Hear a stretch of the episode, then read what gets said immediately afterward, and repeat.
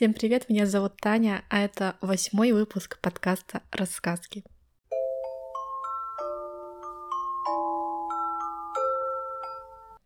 На самом деле этот выпуск должен был быть уже девятым, но с восьмым произошла небольшая техническая накладка, поэтому выпуск как бы про средневековую Японию, хотя там не совсем про это, будет следующим.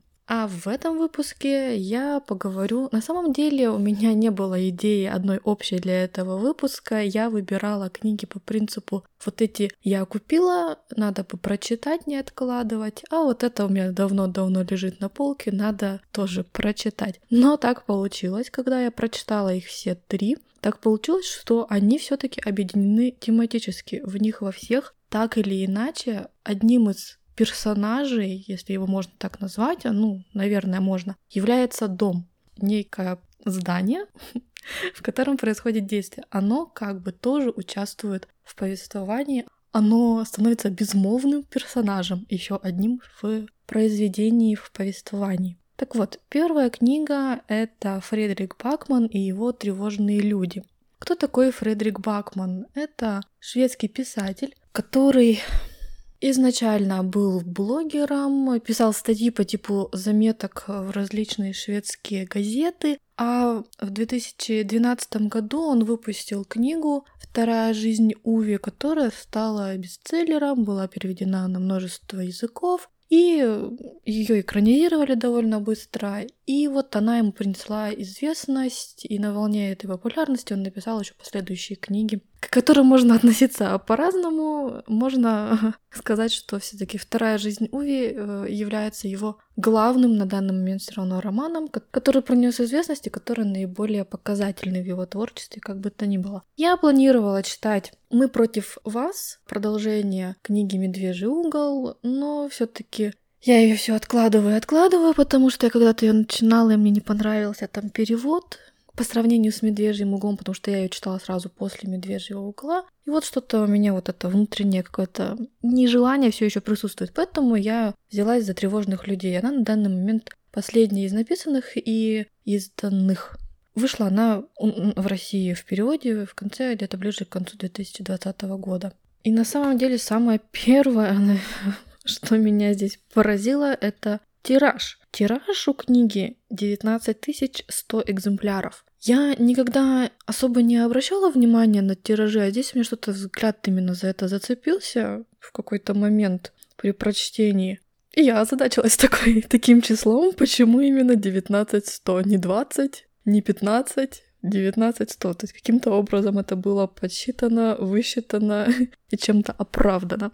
Книга «Тревожные люди» рассказывает о небольшом городе под Рождество. В рождественский день там происходит показ квартиры для потенциальных покупателей. И в общем-то, в разгар этого показа в квартиру врывается человек в маске с пистолетом. Тут же подъезжает полиция, и все, кто находился на, на тот момент в квартире, оказываются в заложниках. Нам описывается эта ситуация, и потом мы перемещаемся уже в как бы в будущее, когда этих людей, которые были заложниками в полицейском участке, опрашивают, чтобы восстановить картину произошедшего. То есть мы постепенно начинаем, как читатели, узнавать, что же произошло, что привело к тому моменту и что было после.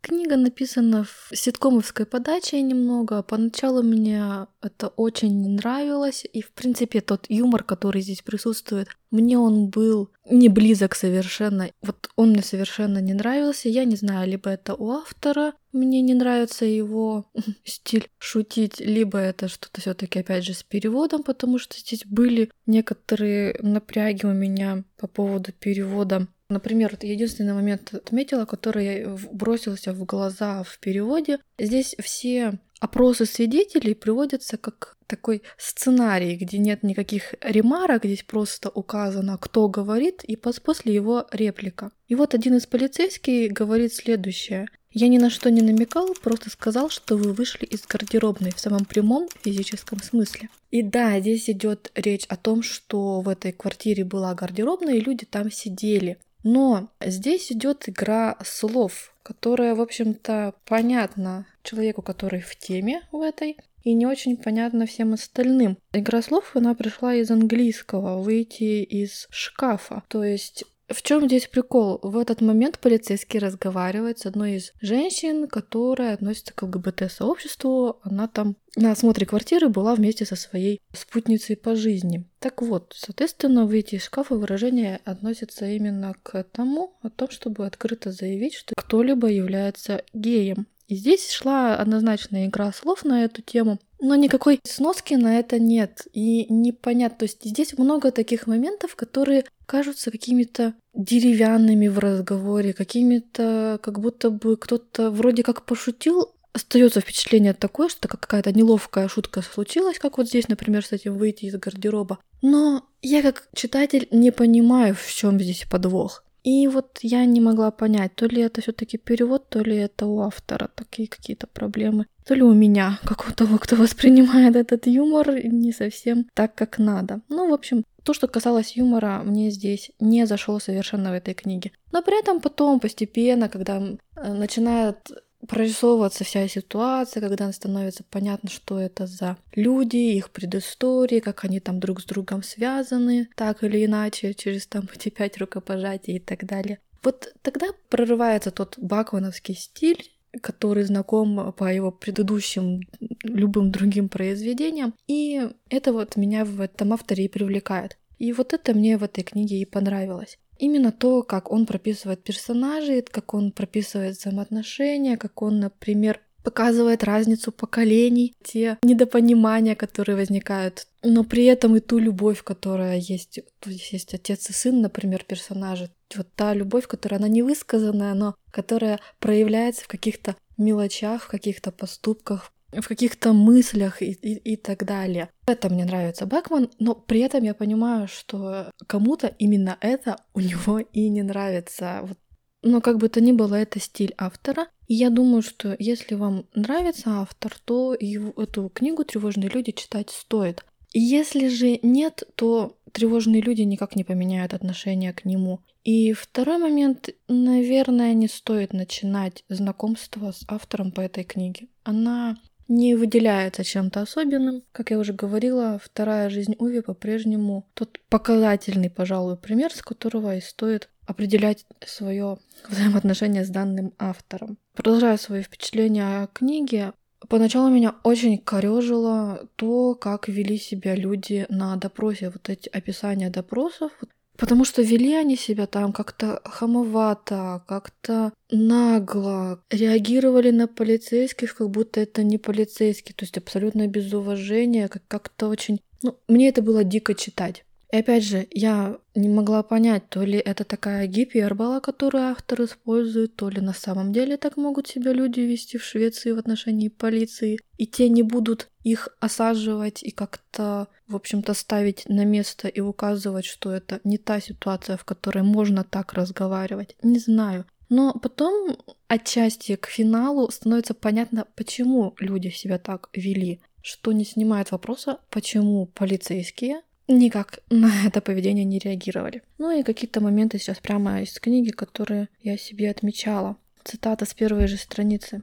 Нужно иметь работу, крышу над головой, платить налоги, следить за тем, чтобы на тебе всегда были чистые трусы, помнить пароли своего чертового Wi-Fi.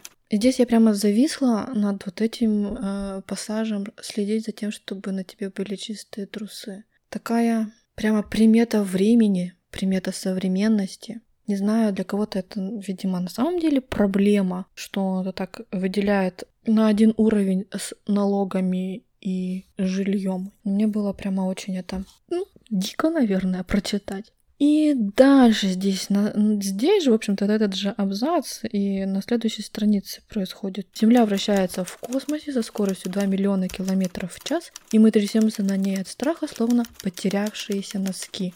Что Какие потерявшиеся носки, какая, какие трясущиеся от страха потерявшиеся носки? Что это? Откуда это? Что за метафора? Ну вот, вот, вот, это, вот с этой дичи начинается книга. Вот эта дичь меня очень напрягала поначалу. И вот это та самая дичь, которую я не понимала, это автор или это переводчик? Где, где зарыта собака? Так, дальше что меня тут Вот это мне очень понравилось. Работа полицейского сегодня всего на одну десятую состоит из, собственно, полицейской работы, а в остальном из описания того, как он ее выполняет. На самом деле не только полицейского. Мне кажется, работа многих офисных сотрудников состоит сейчас именно из этого. И вот это мне тоже понравилось. Сына бесила не столько папина компьютерная безграмотность, как его полуграмотность. Например, Джим до сих пор не научился делать скриншот. Чтобы получить изображение своего экрана, он брал телефон и фотографировал им монитор. Ну, на самом деле, иногда я это тоже так делаю, хотя я умею пользоваться скриншотом, но не в этом дело. Мне здесь понравилось именно вот таким образом, на таком примере автор приводит на самом деле вот эту разницу между поколениями. И вот это мне очень отозвалось, потому что у меня иногда в жизни такие моменты с папой приключаются, когда мне приходится ему что-то объяснять подобное. Ну, вот такие какие-то моменты мне Бакман и нравится. Плюс он все-таки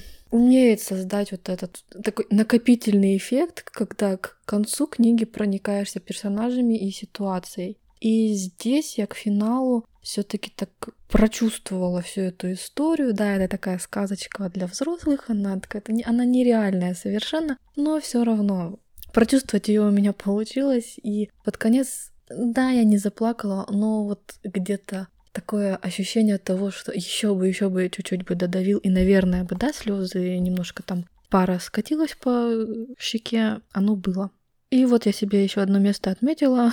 31 глава начинается с фразы «взять заложники идиотов гораздо сложнее, чем кажется на первый взгляд». На тот момент это прямо мне тоже отдалось очень внутри, потому что на тот момент я тоже еще всех этих персонажей называла идиотами про себя уже, вернее, уже называла идиотами, еще не перейдя к той стадии, что нет, они, у них все-таки у каждого своя правда, у каждого своя мотивация, и она здесь довольно всех хорошо прописана и потом объяснится. И вот э, фраза, которая, пожалуй, определяет э, всю задумку этой книги, она звучит так. Ты же явно из тех, кто понимает, людям нужны сказки, а не просто истории. Вот эта книга, она как раз из такой категории. Это больше сказка, а не просто история. Здесь счастливый финал, все хорошо заканчивается, но беря такую книгу в руки и не ждешь, что будет какое-то именно откровение в плане того, что сейчас я пойму, как надо жить. Это именно сказка.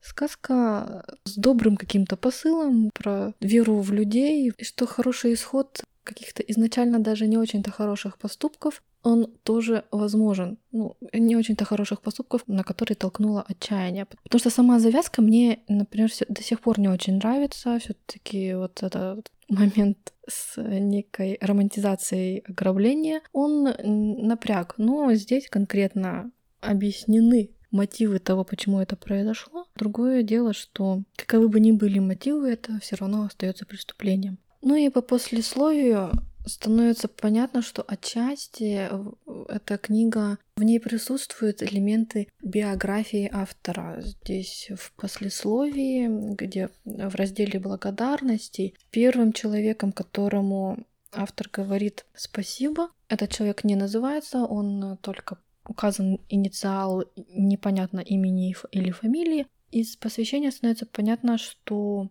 этот человек покончил жизнь самоубийством. А здесь одна из тем, которые в книге поднимаются, это в том числе и самоубийство тоже. И еще одно из моментов, здесь три страницы посвящений, вернее, не посвящения, а благодарности, а где-то уже ближе к концу он говорит спасибо психологам и психотерапевтам, которые с ним работали. Особенности тому, который помог э, преодолеть самому Бакману панические атаки. Момент с паническими атаками здесь тоже затрагивается у одной из героинь. Они бывают. Из этого всего понятно становится, как я уже говорила, что что-то здесь он брал от себя, здесь что-то очень личное в этой книге присутствует. Ну, еще раз повторю, что книга не из тех, с которых стоит начинать знакомство с автором, но если автор нравится, то да, она вряд ли разочарует, но и вряд ли добавит каких-то новых мыслей по поводу автора. Здесь понятно, что от нее ожидать.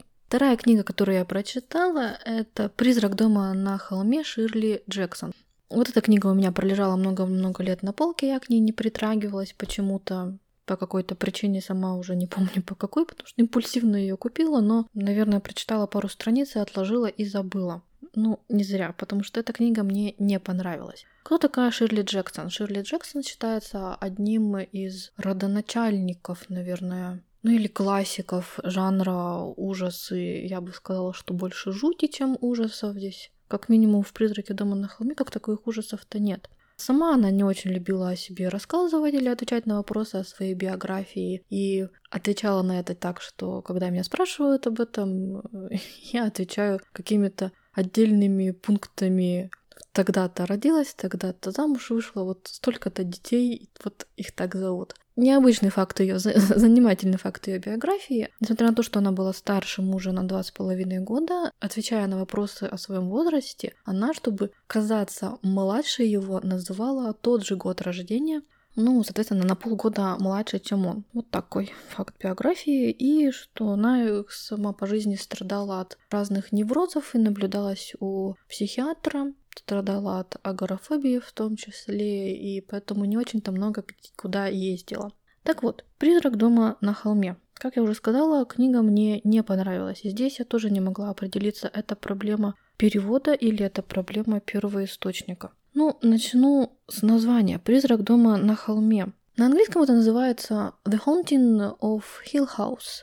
Hill House — это не дом на холме, и по книге-то он не на холме стоит, он стоит в окружении холмов как раз-таки внизу, и по книге несколько раз на этом, ну, раза два на этом делается акцент. Собственно, откуда такое название, непонятно. А, что здесь из плюсов? Из плюсов мне более-менее понравилась сама атмосфера в этом доме, сами вот эти описания того, что там происходит и некая недосказанность. На самом деле это что-то с домом связано, или это все-таки некоторое описано помешательство в большей степени, а, помешательство героини. И виноват ли в этом дом, или все-таки сама героиня здесь дошла до жизни такой. О чем речь в этом, в этом небольшом это больше повесть, чем роман, хотя он классифицируется как роман. Здесь есть дом, который считается проклятым. Считается, что он сводит с ума жильцов, и те, кто там живут, долго не,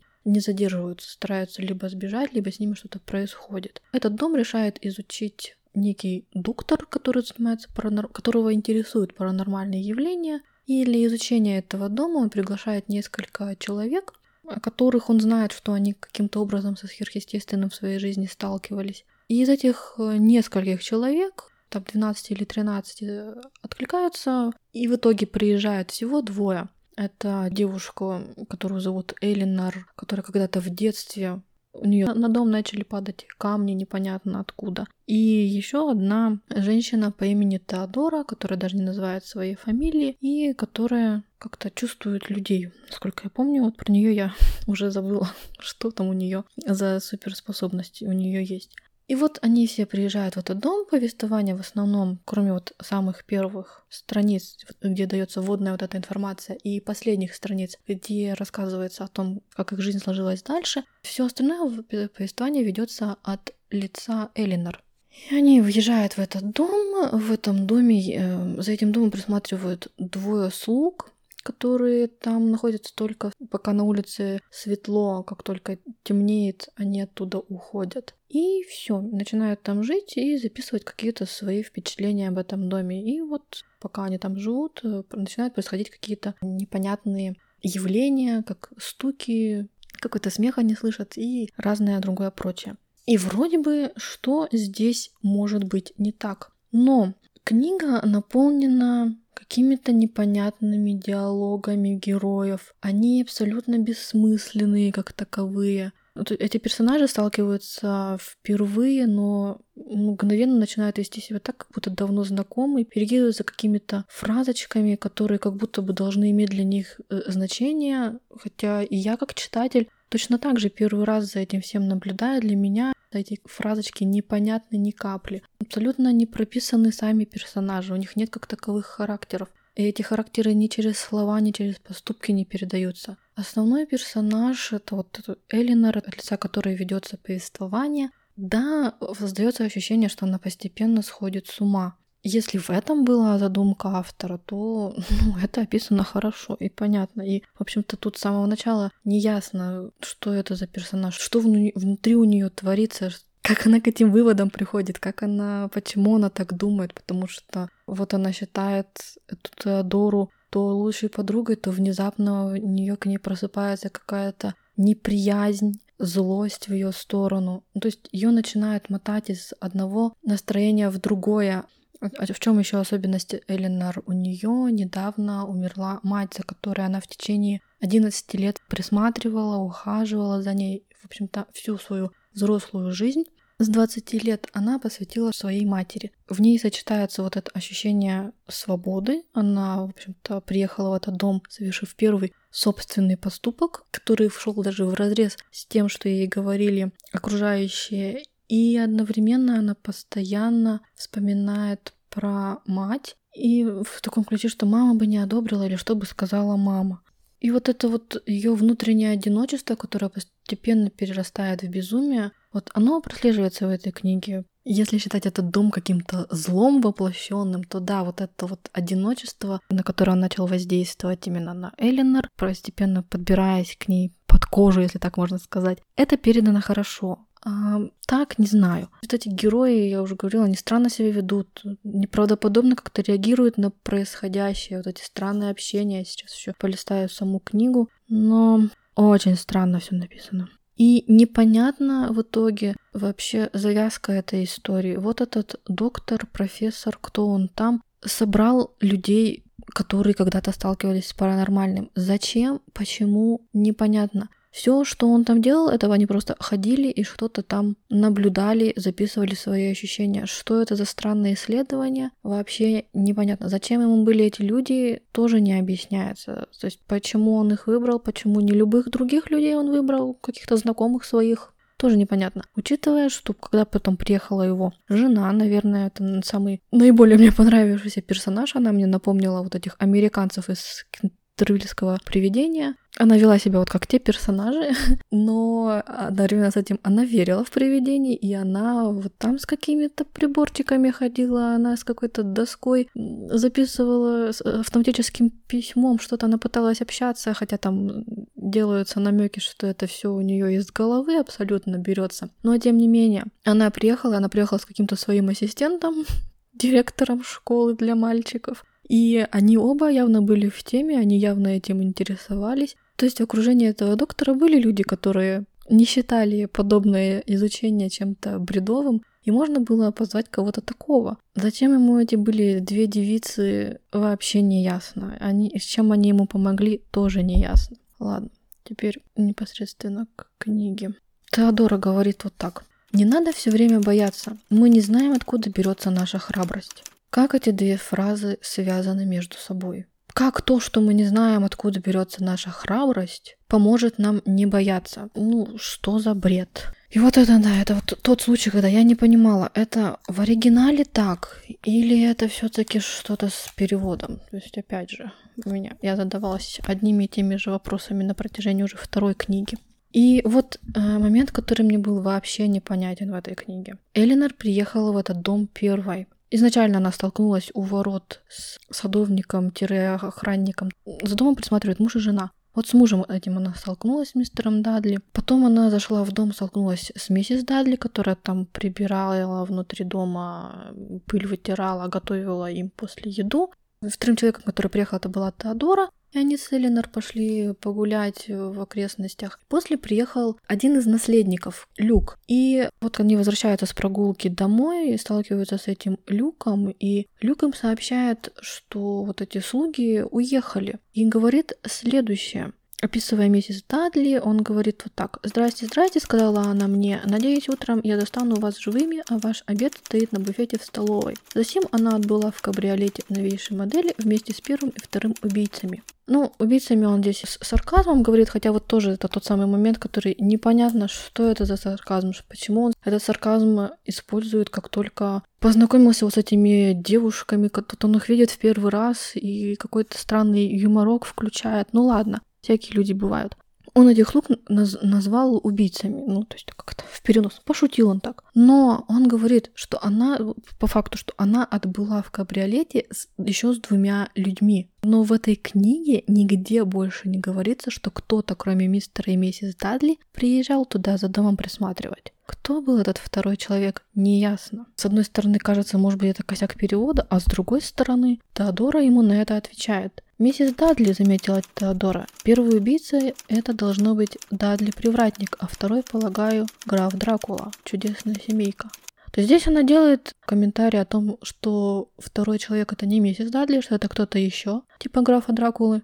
Но кто это был, так и не ясно до конца этой книги. Дальше вот тоже читаешь и не понимаешь, то ли ты сходишь с ума, то ли что. Описывается первый этаж дома и вот следующий. Терраса опоясывает весь дом. На нее есть выход из гостиной, из оранжереи, из музыкального салона. Есть еще галерея. Хватит, хватит, со смехом взмолилась Теодора. Ужасный гадкий дом. Что в этом описании ужасного или гадкого? Что? Ничего.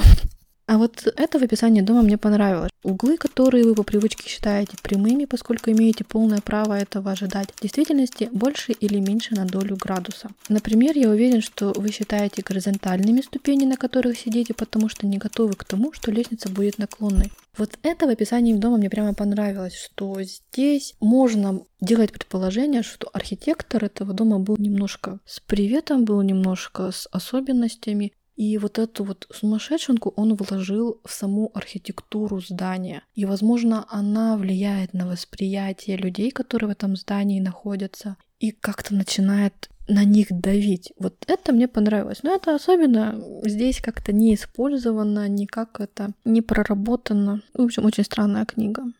Так вот, Книга мне совершенно не понравилась. Я так и не поняла, о чем здесь. Здесь ни, ни какой-то жути нет, ни каких-то страшных моментов. Да, там есть описание стуков, бряков, какие-то надписи на стенах. Наверное, если прямо это воображать, но я не впечатлительная в этом смысле. Я и ужастики также смотрю, меня эти моменты не пугают. Может, если прямо дать себе погрузиться в эту атмосферу, то эти моменты будут страшными, или если прямо вот представить, что вот находишься в такой ситуации, и вдруг начинается кто-то стучать в дверь в темноте, и это на самом деле как-то будет воздействовать на впечатлительного человека. Мне это было не страшно. Мне хотелось именно интересного сюжета, возможно, каких-то психологических моментов. Здесь не было ни этого, ни толкового сюжета, были вот именно эти странные диалоги героев. Сами герои, которых не было, по сути, никакой предыстории рассказано, кроме каких-то пары фактов из их жизни. Они как персонажи никак не выделялись. Не знаю, у меня абсолютно непонятное ощущение было. Единственное, что я в итоге посмотрела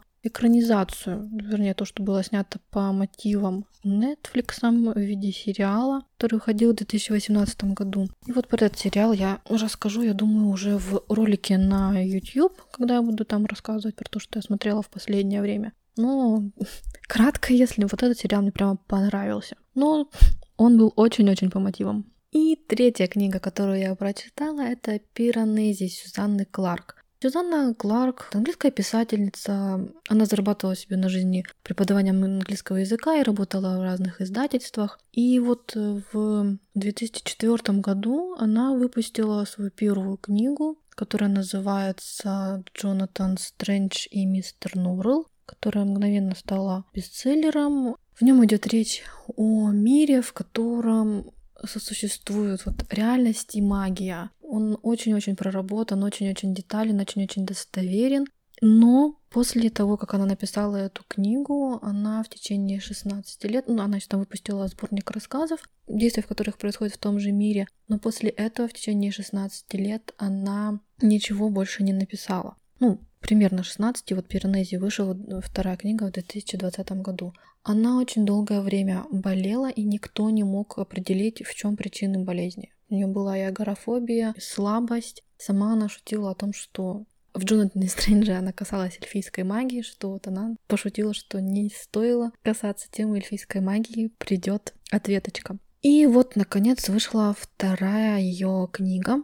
Я ничего не читала предварительно, была абсолютно чистым листом, когда брала эту книгу в руки.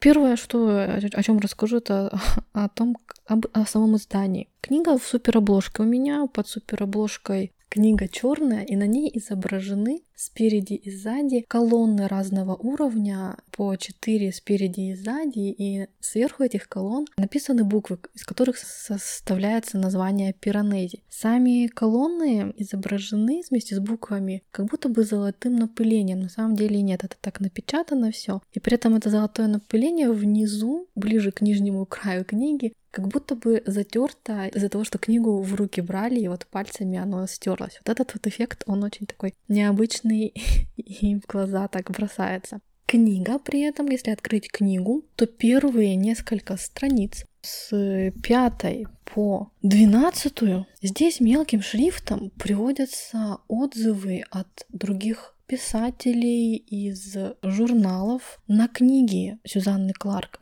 Зачем это сделано, я вообще не понимаю. Это, ну, то есть это несколько страниц в книге, то ли это для объема сделано. Зачем это отводить первые страницы в книге отзывом, просто каким-то отрывком из отзывов? При этом очень сильно бросается в глаза разница в шрифте, вот этот вот мелкий на этих первых пяти страницах мелкий шрифт отзывов и шрифт, которым напечатана основная часть книги, то есть повествование. Ну, это примерно как вот 10 шрифт и 14. Это примерно такое различие. Сама книга, она напечатана довольно таким крупным шрифтом. Там много таких всяких вензелей, каких-то украшательств. В общем, если бы она была напечатана более привычным шрифтом, то, наверное, она была бы в два раза тоньше. Но издание при этом красивое. Его читается быстро. Опять же, такой роман, который больше по объему на повесть похож, чем на роман. О чем здесь речь? Все начинается довольно необычно, в общем-то, долго-долго погружаешься в эту атмосферу, пытаешься разобраться, что происходит. В формате дневника рассказывается о человеке, который живет в необычном мире. Он является собой дом огромный-огромный из большого количества залов, в три уровня. И на нижнем уровне залы затоплены океаном, на втором уровне вот живет он, на третьем уровне Туда тоже можно подниматься. Во всех залах есть колонны и статуи, различные пьедесталы. И вот в этом мире он один, мы смотрим на мир его глазами и изучаем его, и постепенно начинаем понимать, что это за мир, как этот человек там оказался, потому что время от времени, э, два раза в неделю он встречается с тем, кого называют другой. И с самого начала становится понятно, что этот другой, он очень похож на человека из, ну, то есть современника нашего, и что он туда приходит именно как будто из нашего мира и как будто ведет наблюдение за этим миром, домом.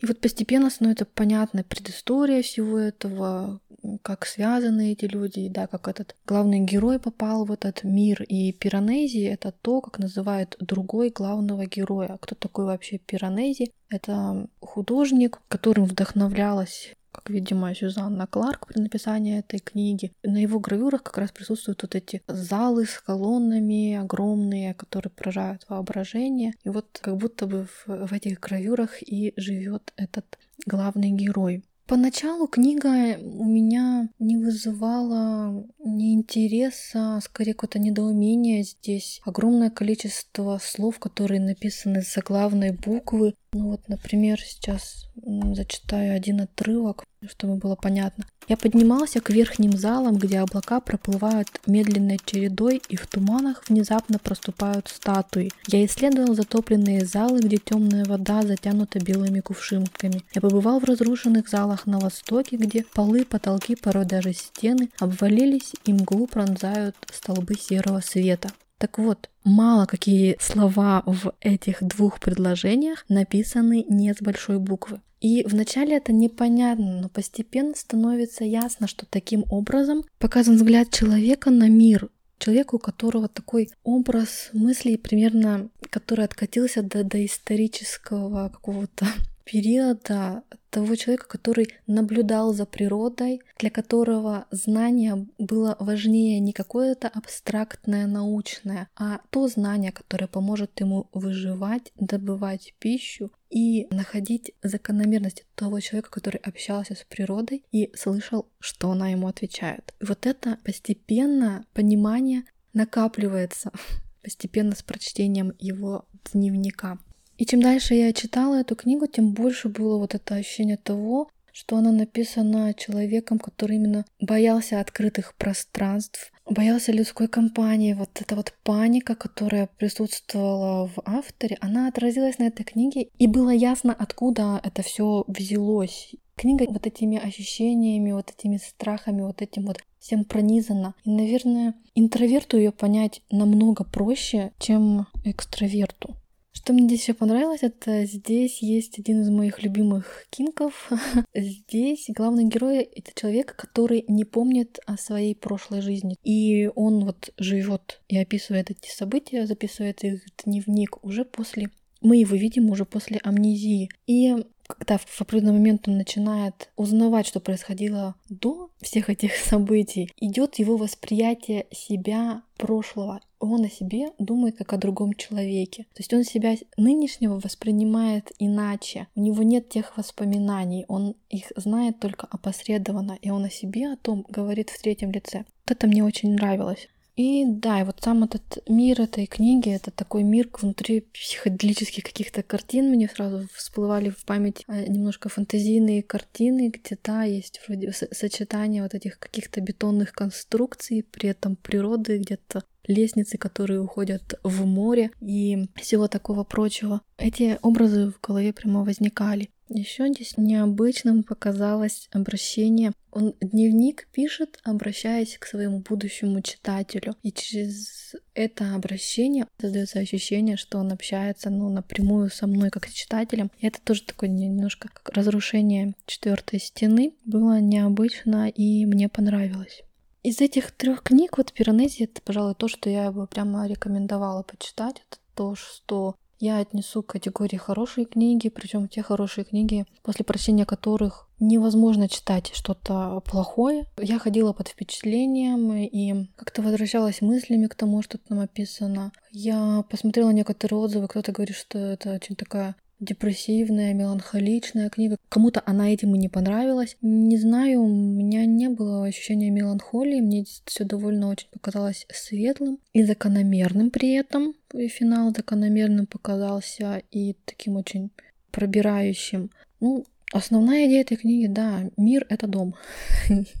И в финале это и отображается в том числе.